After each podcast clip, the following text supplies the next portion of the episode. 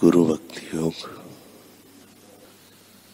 सच्चे शिष्य को मोक्ष के लिए तीव्र आकांक्षा होनी चाहिए। तथा संभव हो उतनी तमाम रीतियों से वह आकांक्षा प्रकट करनी चाहिए। तभी उसकी इच्छा की पूर्ति करने में गुरु से सहायभूत हो सकते हैं। इस आकांक्षा को प्रयत्न कह सकते हैं। और गुरु की करुणामय सहाय को माता की वात्सल्यमय कृपा कह सकते हैं। सुंदर ढंग से निर्मित मूर्ति के लिए दो चीज़ें आवश्यक है। एक है अखंड, कमी रहित अच्छा संगमरमर का टुकड़ा। और दूसरी चीज़ है कुशल शिल्पी।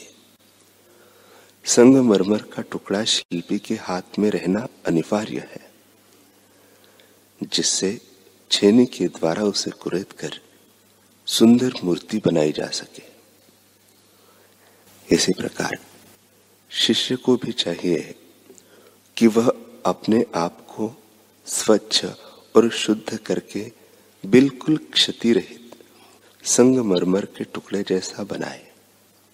और अपने गुरु के कुशल मार्गदर्शन में रख दे, जिससे गुरु छेने से उसे कुरेत कर प्रभु की दिव्य मूर्ति में परिवर्तित कर सके। जैसे सूर्योदय होते ही तमाम अंधकार का तुरंत नाश हो जाता है, वैसे ही गुरु कृपा उतरते ही शिष्य के मन में आवरण और अविद्या का तुरंत नाश हो जाता है। जिस प्रकार सूर्य की प्रखर किरणों से तप्त मनुष्य वृक्ष की शीतल छाया में और दिन भर की गर्मी के बाद शीतल चांदनी में असीम आनंद की अनुभूति करता है, उसी प्रकार संसार की प्रखर किरणों से जला हुआ और शांति के लिए व्याकुल बना हुआ मनुष्य, ब्रह्मनिष्ठ सदगुरु के चरणों में इच्छित शांति और आनंद की अनुभूति करता है। संसार से तरने का उपाय। परम तत्व के रहस्य को जानने की इच्छा से ब्रह्मा जी ने देवताओं के सहस्त्र वर्षों तक तपस्या उनकी उग्र तपस्या से प्रसन्न होकर भगवान महाविष्णु प्रकट हुए। ब्रह्मा जी ने उनसे कहा, हे भगवान, मुझे परम तत्व का रहस्य बताइए।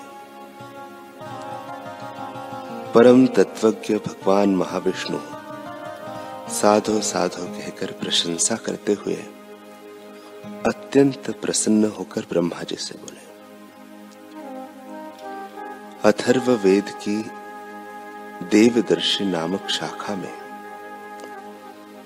परम तत्व रहस्य नामक अथर्ववेदीय महानारायण उपनिषद में प्राचीन काल से गुरु शिष्य संवाद अत्यंत सुप्रसिद्ध होने से सर्व ज्ञात है।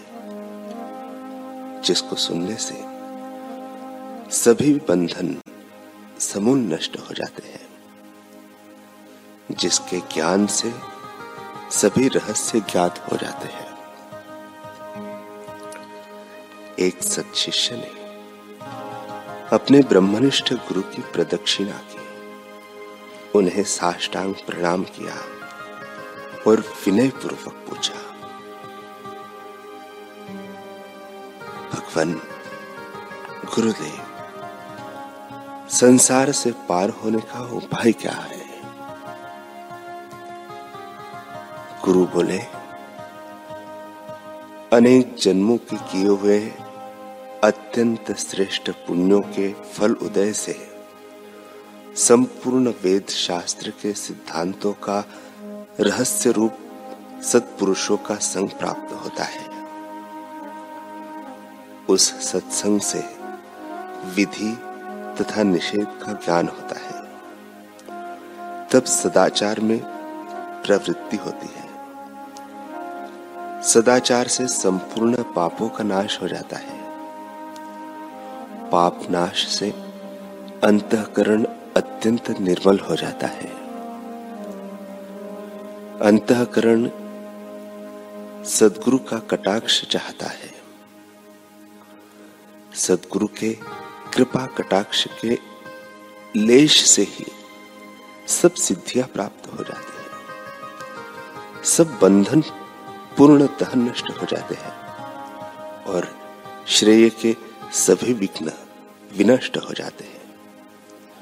सभी श्रेय, यानी कल्याणकारी गुण स्वतः आ जाते हैं।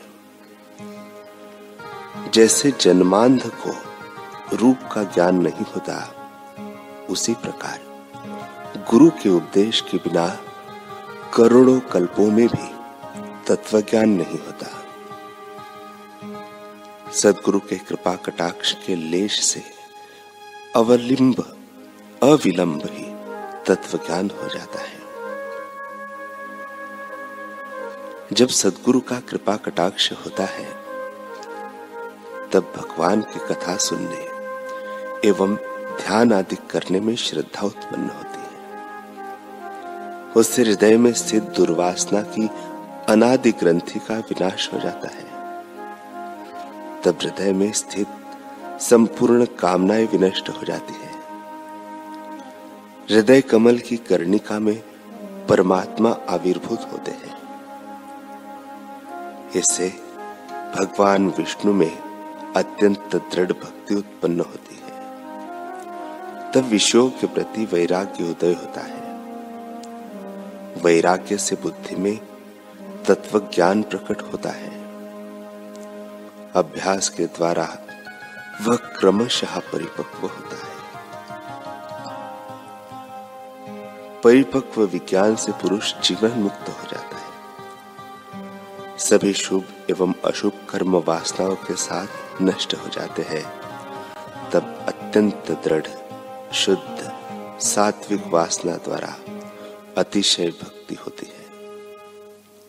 अतिशय भक्ति से सर्वमय नारायण सभी अवस्थाओं में प्रकाशित होते हैं। समस्त संसार नारायण में प्रतीत होता है। नारायण से भिन्न कुछ नहीं है। इस बुद्धि से उपासक सर्वत्र विहार करता है।